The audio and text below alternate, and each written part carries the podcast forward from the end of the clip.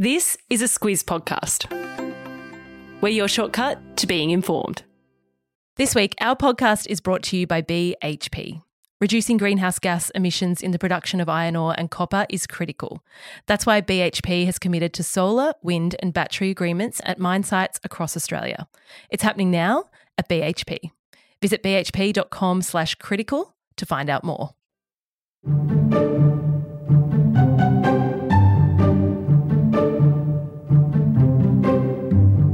This week marks one year since the Taliban took control of Afghanistan after the US and Allied forces left the country. Now its economy is in a state of collapse. The United Nations estimates almost all Afghans are living below the poverty line, and women and girls are suffering human rights abuses. In this episode of Squiz Shortcuts, we take a look at how Afghanistan got to where it is now, what's happened in the last year under Taliban rule, and what might be next for the troubled nation. Squiz Shortcuts is the backstory to the big news stories. I'm Kate Watson. And I'm Claire Kimball. Afghanistan is a long way from Australia. It's a mountainous, landlocked country that borders the likes of Iran and Pakistan.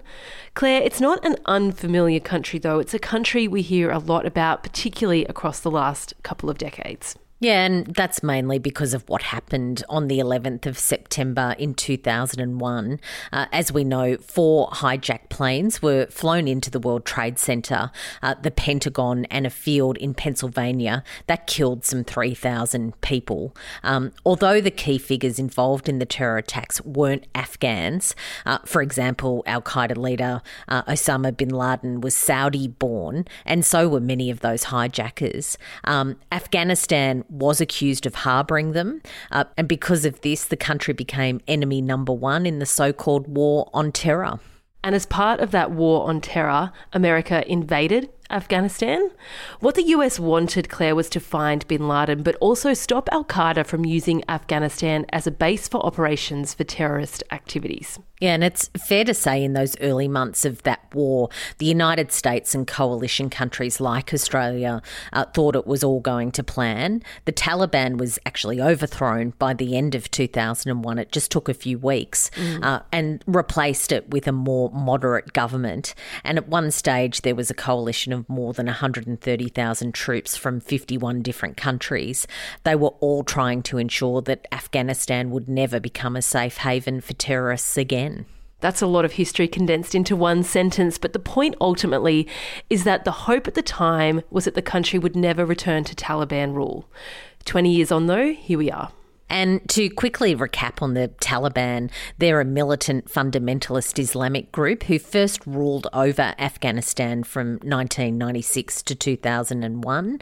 During that time, they imposed a strict interpretation of Sharia or Islamic law, uh, and they were widely condemned for massacres of Afghan civilians uh, and banning girls and women from school and employment to be clear, the US didn't necessarily want to have a presence in Afghanistan forever.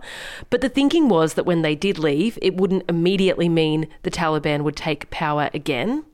The US made that decision that it was getting out of Afghanistan, Claire, while President Obama was in power in 2009. Yeah, that's right. But it wasn't until early 2020 under Donald Trump that a kind of peace deal was signed between the United States and the Taliban. And that peace deal had all sorts of holes in it and terms and conditions which weren't met. Uh, for example, the United States originally said that it wouldn't withdraw its remaining 12,000 troops unless the Taliban cut ties with Al Qaeda and other terrorist groups. Uh, the Taliban was also meant to negotiate with the legitimate Afghan government, the national government that was put in uh, for a lasting ceasefire and a power sharing arrangement, but that never happened. It's important to note also that even though the Taliban weren't in power while America was there, they were leading an insurgency the whole time, and they were a big reason the West could never really win that war. Last year, with the US on the way out, the Afghan army basically surrendered, and the Taliban seized power just two weeks before the US and its allies were due to leave. Yeah, and you might remember that President Joe Biden had promised an orderly withdrawal, but what happened was the opposite of that. And it's hard to forget those really traumatic images of people trying to scale the fence of Kabul airport, uh, desperate Afghans running alongside planes on the tarmac, uh, clinging to the wings and the undercarriages, trying to get on one of those last US military flights out absolutely one of those news events that sticks with you forever. In August 2021, the Taliban was back in charge and there were fears about what that would mean for the nation. Let's take a look at how that's played out now. The Taliban made a lot of promises about how they govern before they seized power. Before we take a look at how that's actually played out, let's get familiar with who's in charge. Yeah, that's Hibatullah Akhundzada. Uh, he's rarely seen in public, but he has the ultimate authority over the group's political, religious, and military affairs. As for the government, it's still calling itself interim because it's not recognised by any country in the world. They're replicating the bureaucratic machinery of the old Islamic Republic, uh, but the full set of laws governing Afghanistan are not really clear or consistent. There is a cabinet with ministers making decisions in the capital, Kabul. It's important to note, though, the final say on any laws belong to the leadership's shura or council. It's based in the southern city of Kandahar. And that's presided over by the Supreme Leader. Uh, he's known as the Commander of the Faithful. Uh, nobody has much access to what happens inside that council, but it's fair to say that its members are far more conservative uh, and likely to favour a stricter interpretation of Sharia law uh, than those in the Cabinet. So that's a bit on the structure. How that affects the people of Afghanistan is something else. Life has been difficult for the Afghan people for decades, but as predicted, it seems to have got a whole lot worse since the US left. Yeah, and now there's a full blown hunger and health crisis. The World Food Programme estimates half of the population, so about 20 million people, are effectively starving. Uh, when the Taliban seized power, most families' income collapsed, uh, so they actually can't pay for food or medicine. Adding to that, the banking sector has been cut off by the rest of the world, and a lot of big donor funds that flowed in for health, for education, for humanitarian programs have simply dried up, Claire. And that's because the big charities and non government organisations can't be sure that the money and resources they would send uh, wouldn't be misdirected by the Taliban. Uh, and on top of everything else, an earthquake hit the country in June and that killed more than a thousand people. It also destroyed homes and roads and it made it even harder for aid to get through. I recall there was discussions between the US and the Taliban about unfreezing some of the country's foreign reserves to pay for earthquake relief. How's that played out? Well, it seems that America really hasn't been satisfied at the promises that have been made that the money will actually be spent on helping the local population. There's really not a lot of trust in that relationship still. Yeah, it's been pretty grim, and we haven't even touched on the most recent United Nations report card on the Taliban's human rights abuses. Yeah, the United Nations has catalogued forced disappearances and summary executions of members of the former Afghan army and anyone who served in that old government. Uh, journalists have also been arrested and other prisoners denied food and water as punishment. Of course, always a lot of attention on the treatment of women and girls. Yeah, as should be expected. Uh, the Taliban have banned women and girls from going to high school. They've sacked many from their jobs and issued a decree that women should only reveal their eyes outside the home, uh, preferably wearing burqas. And under the new regime, women have been told not to travel without their husbands uh, or a male relative. Afghan women say all their rights have been stripped away. This really is a nightmare of a situation for them and makes a lie of all the Taliban's public pronouncements that it would protect women and girls. What can be done? Well, uh, of course, the international community has condemned all of it, but of course, the world doesn't have many levers to pull in actually changing the situation. The United Nations top officials have met with Taliban leaders, but they aren't really offering any hope that anything will change. With that assessment, let's get into what could be next for Afghanistan. Claire, we're working with BHP again on Weekly Wrap this week because they're keen to share with Squizzes how the resources they mine are key for our economy's shift to renewable energy. Yeah, so we often hear about the push towards renewable energy, but what doesn't get as much attention is the role that mining companies are playing in making that transition possible. Take steel, for instance, it's a key material used in the construction of renewable energy infrastructure, as well as bridges and transportation, hospitals and schools, and a big part of it comes from iron ore. That iron ore mainly hails from Western Australia, and BHP says the importance of responsibly produced Western Australian iron ore is clear. Yeah, and by that, they mean reducing the greenhouse gas emissions associated with iron ore production. That's why BHP has committed to a solar and battery agreement to help power their port facilities at Port Hedland. It's happening now at BHP, and if you want to learn more, visit bhp.com forward slash critical. You'll find that link in your episode notes.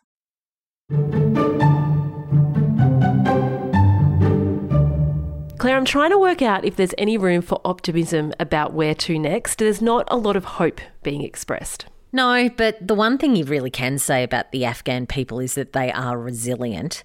Uh, there are plenty of people willing to fight for their future, however bleak it might seem at the moment. Uh, and of course, there are also many who don't have the resources to flee and move on. One big issue at the moment is the many hundreds of thousands that are still trying to leave the country. Yeah, and the United States and its allies, including Australia, managed to get about 120,000 Afghans who had worked with coalition forces out of the country. That happened a year ago um, after the Taliban took control.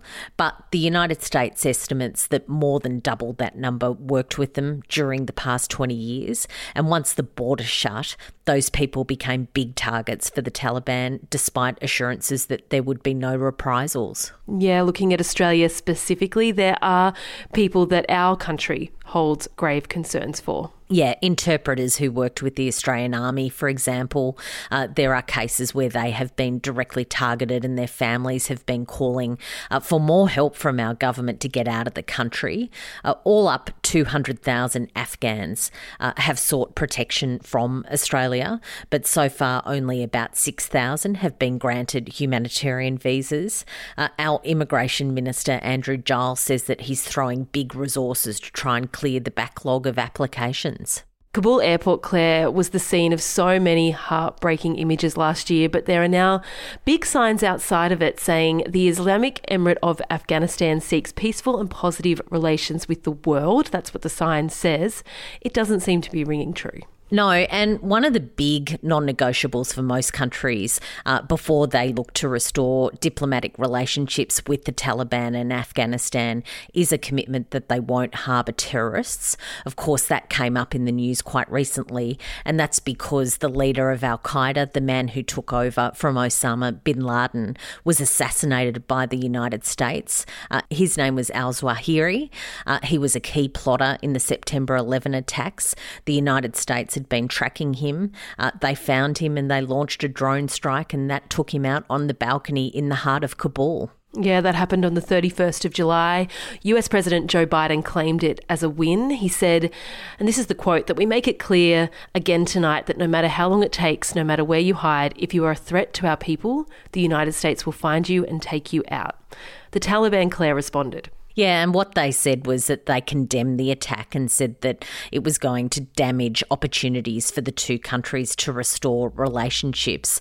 Uh, what the Taliban says is that they are sticking to that peace agreement that was done uh, and that they're not allowing terrorists uh, to reside in Afghanistan to launch attacks on other countries. Despite this, experts have said that's not the case, and that terrorist groups like Al Qaeda and the Pakistani Taliban have found refuge in the country since the takeover. And most international observers say uh, that it's all pointing to the fact that not much has actually changed since the Taliban was last in power. And that's really hardening attitudes against the country mm. and especially the willingness to contribute foreign aid. Uh, and it's just adding to a worsening economic crisis there making the future pretty bleak for women and girls, particularly. Yeah, and there's no sugarcoating that.